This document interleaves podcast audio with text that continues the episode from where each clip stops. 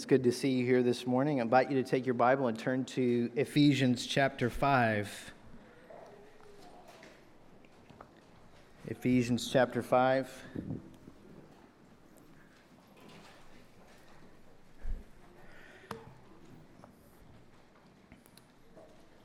As you make your way there, as many of you know, next Sunday is Harvest Day, that is our homecoming. And so I thought something that would be really cool to do is to express our love, especially in light of the sermon we want to talk about, uh, I want to share with you this morning. And so here's what I thought we would do. If I can get like two volunteers to come up, Ryan, I know you were just up here, but I should have grabbed you while you're up here. But any two volunteers will do. It's a simple task. Can we just make sure whoever wants an index card gets one?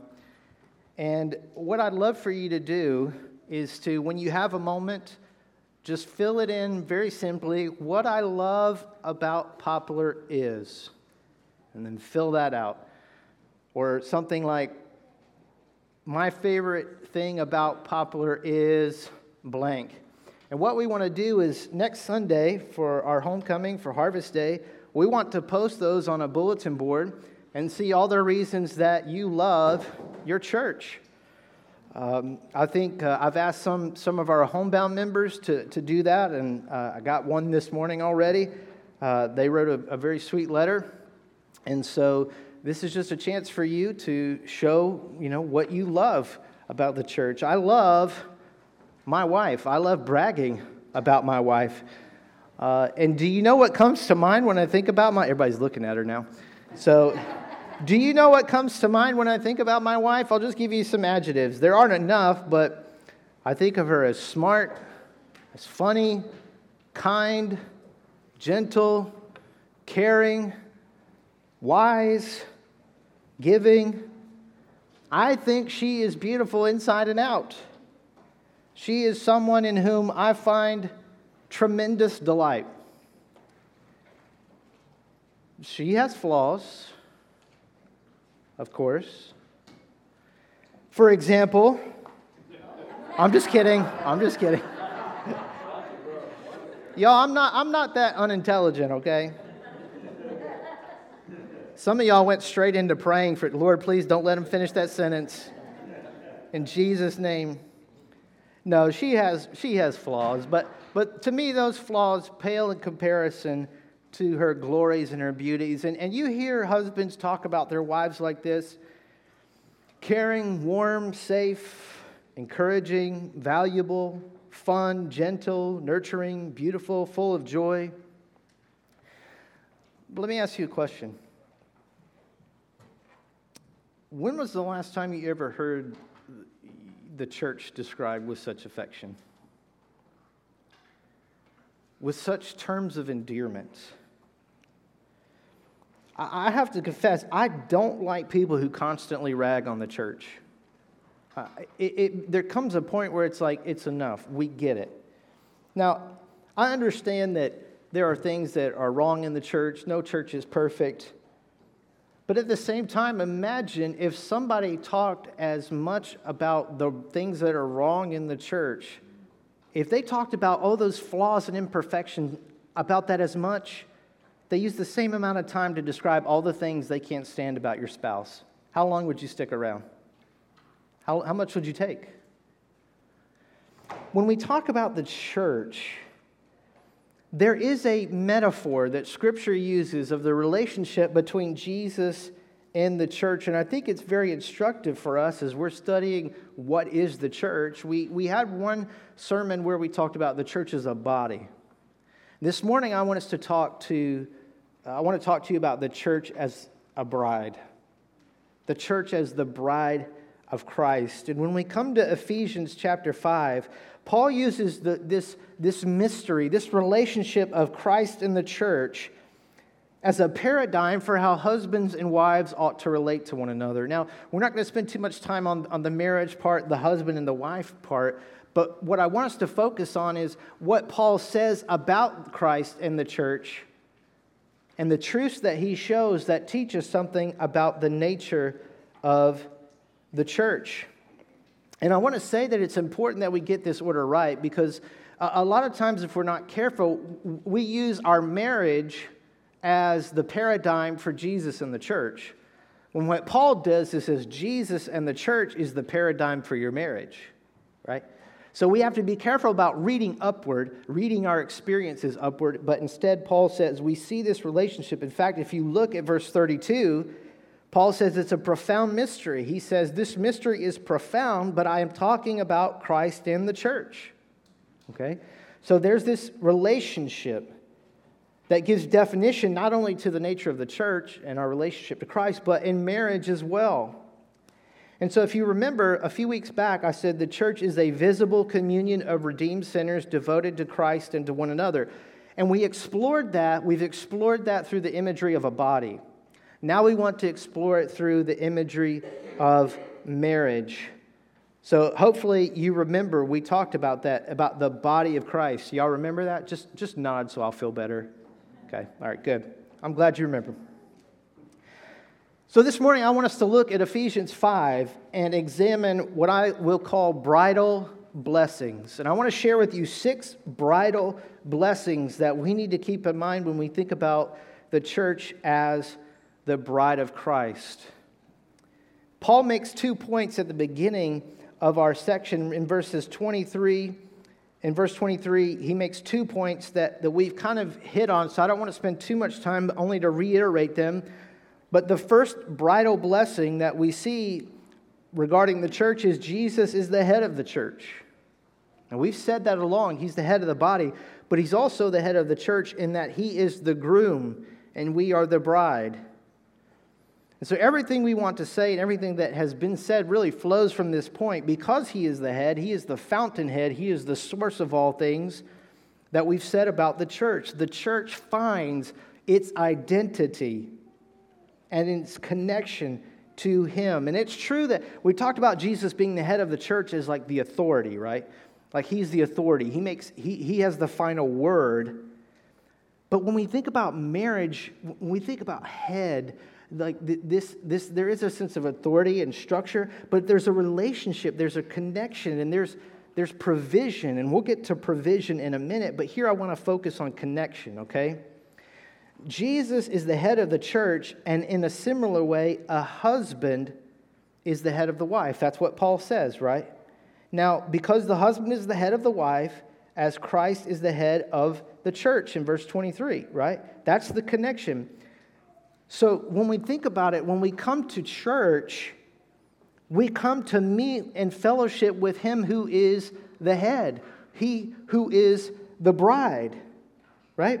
When we went on the men's retreat, I was, I was eager to get home. I was glad to get away, but I was eager to get home. I, I enjoyed my time with you guys that went, but I always love coming home. And I love coming home to my wife. There, there was a, a palpable excitement that as I got closer to home because there was a unity, there was a relationship. She was excited. You were excited to see me, okay.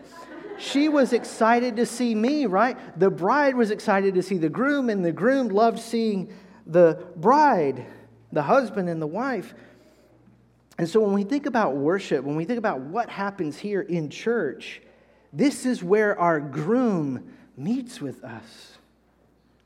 Yes, he meets with us in other ways, but it's a, it's a different and unique way that he meets with us when you come here on Sunday morning. So when we talk about Jesus being the head of the church, we're, we're, when we come, we're, growing into this connection. We're, we're coming to meet with Him.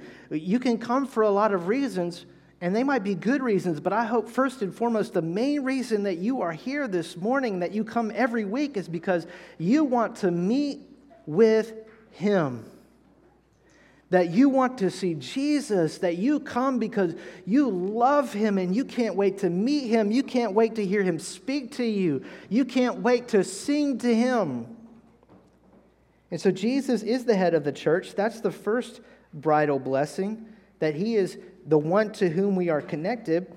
But there's a second one in verse 23. Look at what it says. He is the Savior of the body. So the second bridal blessing is that Jesus is the Savior of the church. What is it that unites us in Him as the head? It's salvation. Salvation through Christ. That's why He's the head. He's our only hope. He is the only way. He is the Savior. He's my Savior and He's your Savior. Now, think about this the, the groom loved his bride so much, the bride that he had chosen, that he saved her. Jesus is the quintessential knight in shining armor. His woman was in distress, and he saves the day. Now, that's not something that's, that's popular in our culture, right? We, we, we kind of want to move away from uh, in entertainment, like male figures, like male saviors. But, but let's not miss the fact that, that there is something honorable about a man who protects his wife and saves his wife, loves and seeks to deliver his bride. He saved us because we needed saving. And we think about that great picture. You remember that story in the Old Testament about Hosea? Do you remember Hosea? The Lord told Hosea, Go and find a wife who is promiscuous. Find a wife who you know will be unfaithful to you. Find a wife that you know will constantly go to other men and, and seek to be with them. And take that woman as your wife. And he does. And it's a beautiful picture of what the Lord does that He knew how unfaithful we were. He knew how far we were. He knew how much we hated Him, and yet He loved us. He loved His bride, and He's the Savior.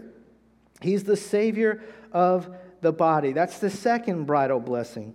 But that leads to a third. When we get to verse 24, what does Paul say? He says, Now, as the church submits to Christ, so also wives are to submit to their husbands in everything. So there's the paradigm. As the church submits to Christ, so also wives are to submit to their husbands in everything. So for the church, what is the third bridal blessing? Is that we get to submit to Christ. The church gets to submit because he's the Savior, because he's the head we submit to him. And the reason we submit to him is not simply because he tells us, but because he's proven. He has proven himself as a husband worthy to seek, to honor, to respect, and to surrender to. And so, as members of the church, as believers, we should all seek to, to do his will to follow his way in life. And how do we do that? We do that primarily through knowing God's word, through studying it, through reading it, applying it. This is how we get to know what the husband, our groom, likes, what pleases him. There's a reason why there are certain vegetables my wife does not cook because she has learned I will not eat them.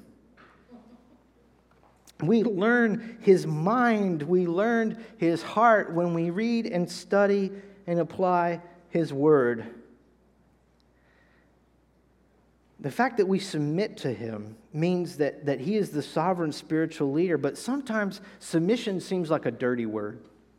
It seems like, like it's all about power dynamics. It's, it's, it's about you must bow there is that type of submission out there, but this is a type of submission that, that involves recognizing an ordered structure. And it recognizes that there is someone to whom respect is due. It's a voluntary yielding in love to say, I know you love me. I know you have what's best for me in heart. I know that you will do everything within your power to provide for me and care for me, and that you would, if necessary, lay down your very life. And Jesus did, right? He has proven time and time again that he is worth submitting to. So, this type of submission means that when we submit to Christ, we are bringing ourselves not into a place of slavery, but a place of freedom. It is a freedom that, that is, it's freeing because there's no better place to be. Listen, there is no better place to be than surrendered to the Lord. There's no safer place to be. I'm not saying safe in, the, in that we don't, find, we, don't in, we don't have harm done to us, that there aren't, but safe in the fact that there is no better place to be in the will of God. And so there's no better place to be submitted to Christ. Do you believe that? Do you believe that there is no better place? To the world, that's slavery. To the world, that's too restrictive. To the world, that impinges on my freedoms. But whenever I hear people say that, you know what I hear? I think of Proverbs. You've never tasted and seen that the Lord is good. The church gets to submit to Him as the bride. We get to experience what it's like to be His. And so then, can I submit to you? See what I did there? Can I submit to you that there's no better place if, if being in His presence, submitting to Him, loving Him, enjoying Him, fellowshipping with Him, if there's, there's nothing better than being in that place, then can I suggest to you there's no better place you can be at this very moment? Look, I know you've got things going on. I know you could be doing stuff at home. I know that, that, that you know, it's not a normal, maybe you're like me. It's not a normal week if you don't feel two weeks behind, right? Some of you had something every night this past week, and your, your wheels are spinning, and you're thinking, there's so much I could be doing right now. But if this is true, there's no better place to be than I want you to know you are in the best room you could be in right now. So we, we get to submit to the Lord. But we as a church submit and we do it gladly. It's a joyful submission. Why? Because he's the perfect husband. And how do we know that? What, what evidence is there? When we look at verses 25 through 27, we see two more bridal blessings. Okay? And the number four, the fourth bridal blessing in verse 25, that we see is that Jesus loves the church. Look at verse 25. Husbands, love your wives. Okay, how? Husbands, how are we to love our wives just as? When you see that phrase, just as, you might as well put an equal sign. In the same way, this is the bar. This is how we ought to do it just as what? Christ loved the church. Jesus loves the church. He loves his bride. He loves us. He knows all our faults. He knows all our misgivings. He knows all of our unfaithfulness. He knows everything about us. And yet, it's true, He loves us. And it's a there's that beautiful phrase in, in the Bible, in the Old Testament. You linger around the Psalms long enough and you, you, you pick up on it. If you go read Psalm 136, it's all about this, this, this what? Steadfast love. It's this love that never ceases. It's this love that endures. It's this love that is faithful when we are unfaithful. It's this love that never ceases when we cease. It's this love that never wavers, even though we waver almost on a daily basis. It's constant, unceasing. Jesus loves his bride intensely, constantly. He loves the church. He loves the body. He loves his bride, which means if you are in Christ, he loves you. He loves you. He loves you. That's the fourth bridal blessing. But let's look at the fifth. Not only does Jesus love, but love leads to action it says in verse 25 Jesus loved the church and what? Gave himself for her. So the fifth bridal blessing is that Jesus gave himself for the church. It's Jesus' love for the bride, for his bride, that leads him to give for his bride. You know John 3:16, right? For God so loved the world that he gave. God loved the world he gave. What these verses are telling us is that Jesus loved the church, so he gave. And what did he give? In both instances, it's the very best. In John 3:16, it's God so loved the world that he gave his what? Only begotten son. And Jesus so loved the church that he gave what? Himself, the son. So, so Paul pins these, these stunning words. Verse 25 Jesus gave himself for her. This, this phrase, for her, don't miss this because it communicates both advantage and representation. In other words, not only did Jesus give himself for the benefit of, or for the advantage of, or the blessing of his bride, but he also gave himself in her place. And it's by giving himself in her place that we enjoy the blessings that he has given us. So here again, Jesus loves the church. He gives himself. He sees what his bride deserves. He knows that she deserves death and punishment because they had been unfaithful. They had sinned. They had disobeyed. And yet, what does he say? He could have sent us away, right? He could have divorced us. He could have said, I want no part in you. You've been unfaithful. But what does he do? He looks at us as his bride and he says, Don't punish her, punish me instead. He gave himself because he loved his bride. Now it gets even better. Why would he do this? Why would he give himself?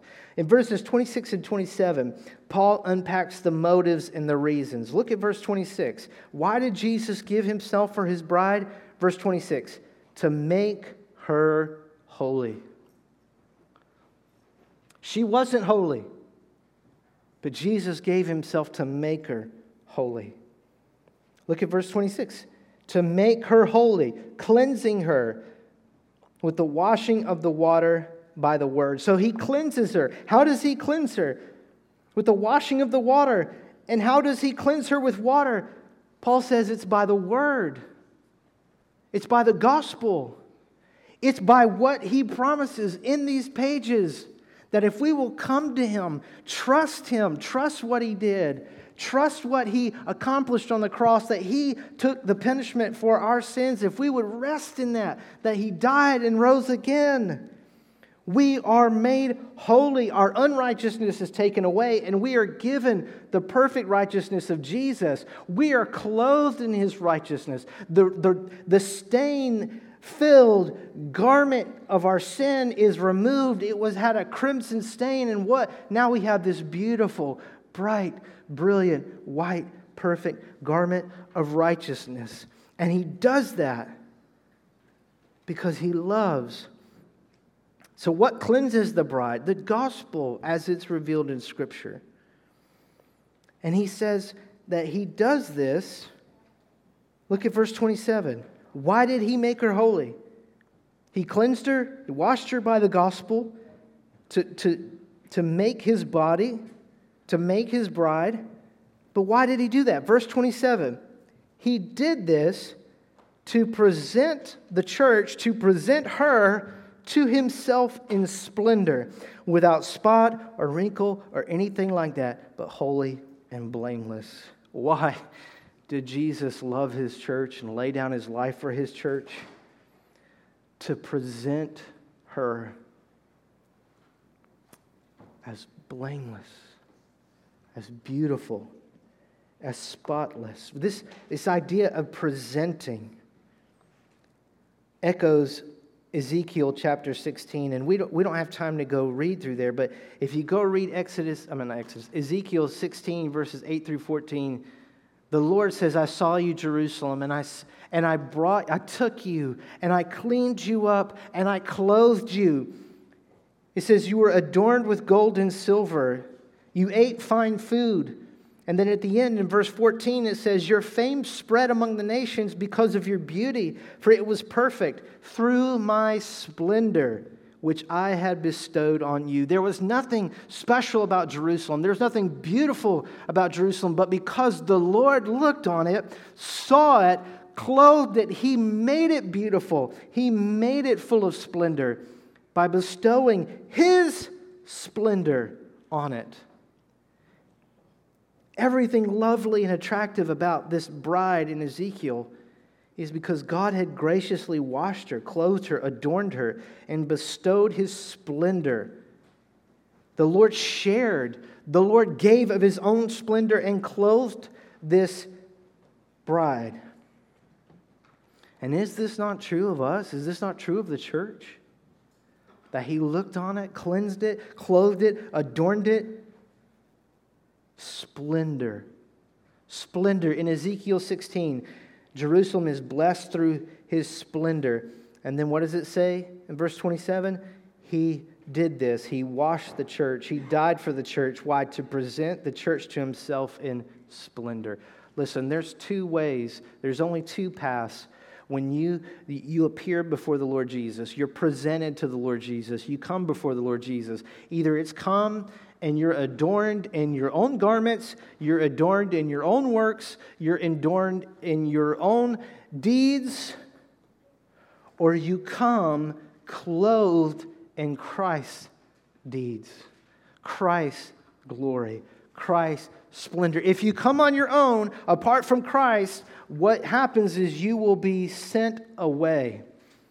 You are condemned you are sent to live an eternity in hell. But if you trust Christ and you rest in Him and He clothes you, now you can appear before Him. Listen, there are two aisles you walk down. You either walk down the aisle that leads to the courtroom, or you walk down the aisle as a beautiful bride decked out in the righteousness of your groom who loved you so much. Which aisle are you going to walk down? Which aisle will be the one that you travel? Paul says that Jesus made us holy so that we would have a splendor about us. What does that mean? That we would be without spot or wrinkle or anything like that, but holy and blameless. Ladies, think of it like this. The men can't identify with this, so I'm going to have to talk to you ladies for a minute. But guys, listen, okay? Ladies, have you ever gotten ready and you did your hair, your makeup, your clothes, your shoes, your jewelry? Have you ever done all that and left and not been dissatisfied with at least one of those things?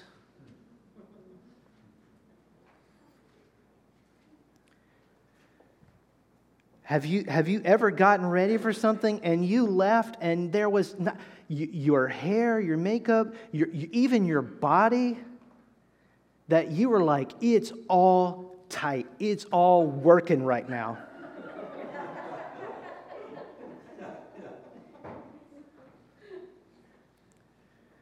Paul's saying, Jesus,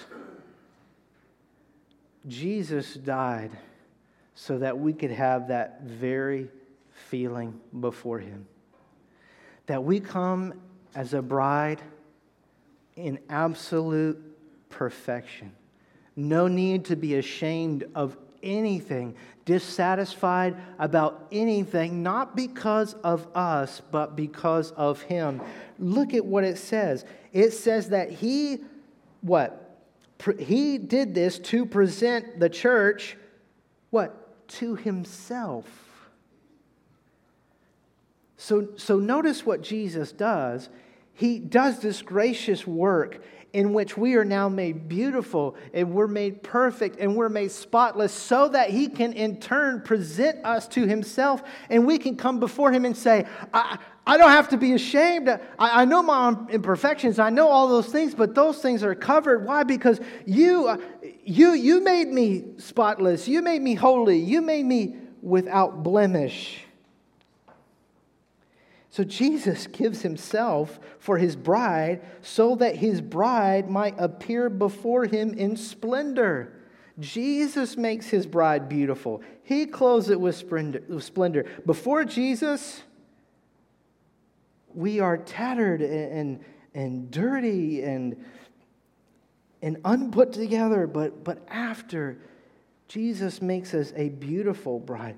And so I think there are many implications that can be drawn from just this bridal blessing alone. Number one, we, we need to seek our groom continuously. In other words, here's what I mean. If he has done everything necessary for us to be able to come to him unashamed, then what's stopping you from coming to him today?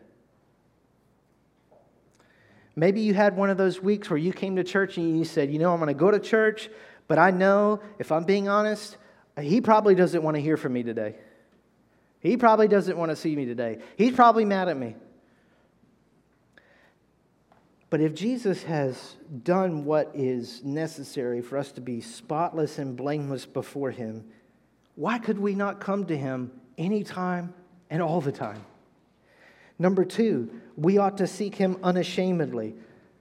I'm not trying to downplay sin. I'm not trying to downplay what you did this week or, or, how you failed this week, but it does not change the fact that the shame that we feel, it was factored into when Jesus said, I love you. Jesus did not learn about your shame after the wedding and then go, oh my God. Jesus doesn't have buyer's remorse. That's, that's what, you know, you get married and then you, you, date, no matter how long you date, right? You're like, okay, yeah, we get, we get married. And then there comes that moment and you go, I don't, this person is insane, right? Hi, can you, you, you, you go talk to your, somebody's shaking their head, no, yeah, don't lie. You know, you find out, look at, look at this monster. Look at what he does with his toothbrush after he brushes his teeth, right? Or you go, look at this lady. She's got 12 conditioners in the shower, right? That's not, that's not a confession, by the way, right? But, but Jesus is not like that. He, he loves us, He presents us blameless so that we can come unashamedly. He knows all of it, and yet He invites us to come. But then, thirdly, we ought to seek Him expectantly. We ought, to, we ought to come to Him knowing that He wants to see His bride. I want you to know that if you, if you think for a second that Jesus doesn't want to see you or doesn't want to hear from you, that, that somehow, if you would to pray right now, given the week that you had, Jesus would say, uh uh-uh, I know you're not trying to bring that in my house. No, that's, that's not it at all. Expectantly, knowing that He wants to see you. Maybe it's been a while since you prayed and read your Bible. Maybe it's been a while since you've talked to Him. He wants to hear from His bride.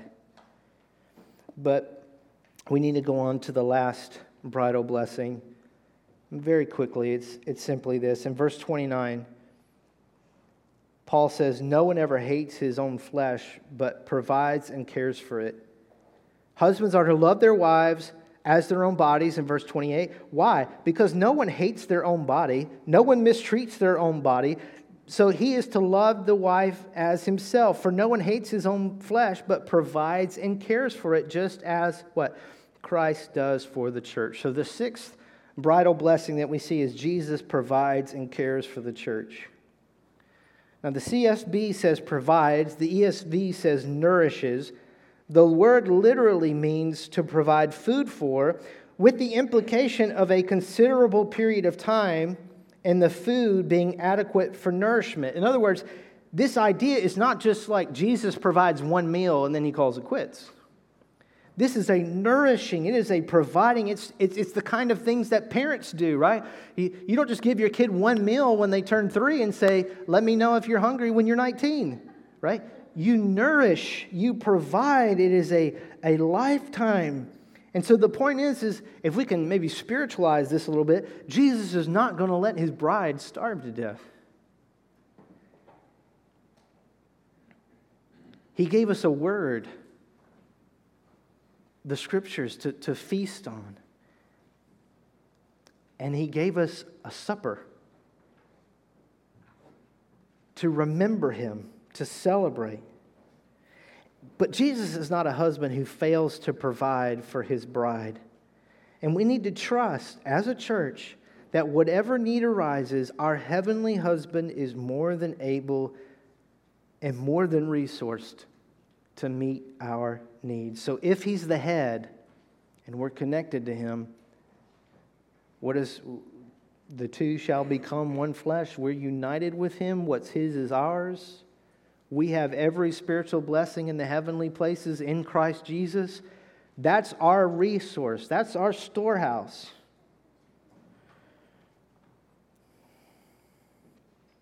There are some things that, that a lot of times we think the church needs, and we wonder is God not aware? Is Jesus not aware? We, have been seeing. For example, uh, uh, so let me issue a disclaimer. I've had these conversations with, with many of you, and this is not me trying to slam you passive aggressively from the pulpit, okay? I'm not trying to do that. I just want to I want to bring this home to bear on a very particular point, okay? And I had this conversation even yesterday. So again, this is not I'm not trying to slam you. But I, I, almost once a week, I get a question: How's the search going for a music guy? And first of all, I want to say we're still working on it. it we posted it again this week. We're seeking, we're hoping, we're praying expectantly. But at the same time, God has not brought the individual. If God, if, the, if Jesus provides and cares and nourishes the church,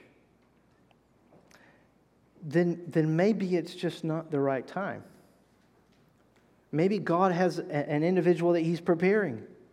Or if we're saying Jesus provides and cares for the church, in light of what we said last week, maybe He's calling some of you to step up and step out and help with the music, with the nursery, with the whatever it is. But Jesus is not lacking in resources. He provides for the church, He cherishes it, He takes care of it. Paul uses this, this language of Jesus caring for the church like a husband cares for his own body. I don't think it's too far of a stretch to say that Jesus cares for the church as if it were himself. And would Jesus ever, I mean, Jesus never sinned, right? He, he wouldn't mistreat his own body, he wouldn't mistreat himself. And so Jesus provides and cares for the church because we are his bride and he is a good husband. And so, what can we say to sum up all these things? We said that the church is the bride of Christ, but I want to make, I want to make some applications in closing about if we could summarize what all has been said. And the first, the first thing I want you to understand is that the church is beautiful. The church is, is beautiful. Let, let's be more careful about how we talk about church. I'm not saying that we're naive. I'm not saying we ignore problems. Uh, I mean, we could caveat this thing to death. But at the same time, remember when you talk about the church and when you talk about other church members, you are talking about Jesus' bride.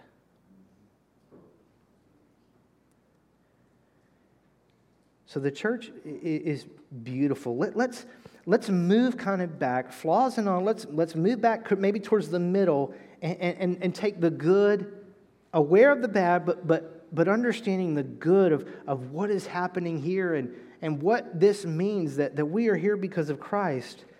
So that's the first application. The church is beautiful. Let, let's be more careful and, and wise in how we use our words in talking about the church and talking about one another. But then, number two, the church is worthy of love.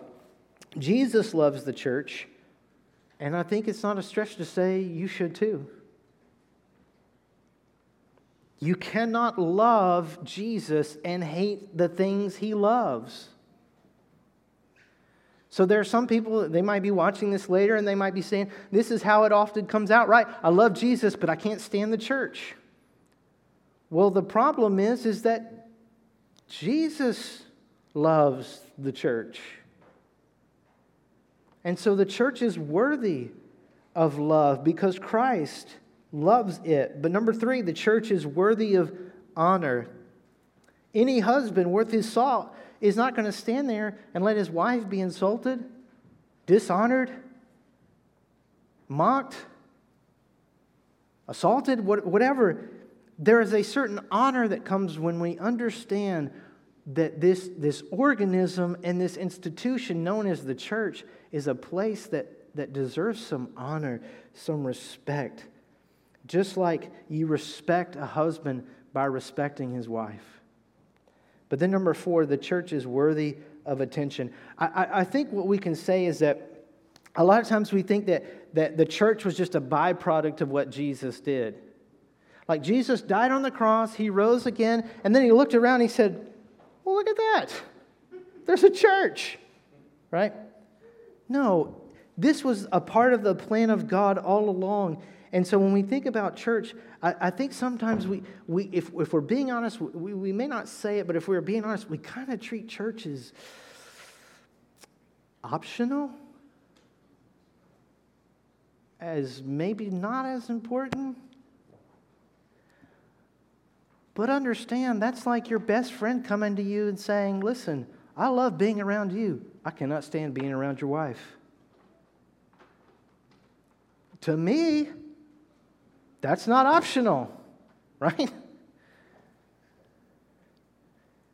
And to be honest, nobody's ever said that. It's usually the other way around. but, but it is worthy of attention. It is worthy of, of paying honor, love, respect. And that's why God gives you gives you not just the church as a whole, but gives you Poplar Spring. Do you think Poplar Spring is beautiful? Do you think it's worthy of love, attention, honor, affection, respect, service? All of these are because of Christ. And so, my prayer has been in preparing this sermon is that we would all leave here with a renewed appreciation for what the church is. What a beautiful institution and organism it is. That we, we'd have a new insight and, and marvel at the church, that we would see the church in a new light. When we were away on the men's retreat, they told us, you know, silence your cell phones, do all those things, you know, try to keep the distractions so you could focus and everything. And I remember I got a text message from my wife, and it was just a picture of her. And I was telling the guys afterwards, something about that separation, something changed because we, we were separate for a while that, that I had gotten. Uh, I had gotten so familiar with her face that, that when she sent me that picture, I, it just kind of, I was like, oh my goodness, uh, I hate to say it, I kind of forgot how pretty I thought she was. And my goal this morning is for us to look at the church and say, oh my goodness, I had forgotten how beautiful the church is how, how beautiful the church is. But not that just we would see how beautiful the church is, but that then we would love the church like Jesus does. How can you love the church like Jesus does? That's what I want you to consider in a time of response. As we take a moment to pray together, ask the Lord, Lord Jesus, how can I love Poplar Spring? How can I show that love? How can I reflect you towards your bride?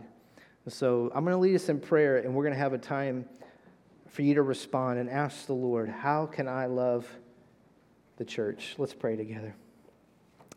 Heavenly Father, we thank you, God, for your word, and we thank you, God, for what a beautiful God, you do all things well. you, you made the whole creation, and it was good. And Lord, when you created the church, it was good. And Lord, if, if we're being honest, maybe, maybe we've, maybe some of us here have only ever recently focused on the flaws. But God, the flaws pale in comparison to what the church is as the bride, the beautiful, beloved, blessed bride of Christ. So, Lord, for all of us, how can we, how can we follow your lead in loving the church and show our love for our church? God, we know you'll speak in this time of response. In Jesus' name we pray. Amen.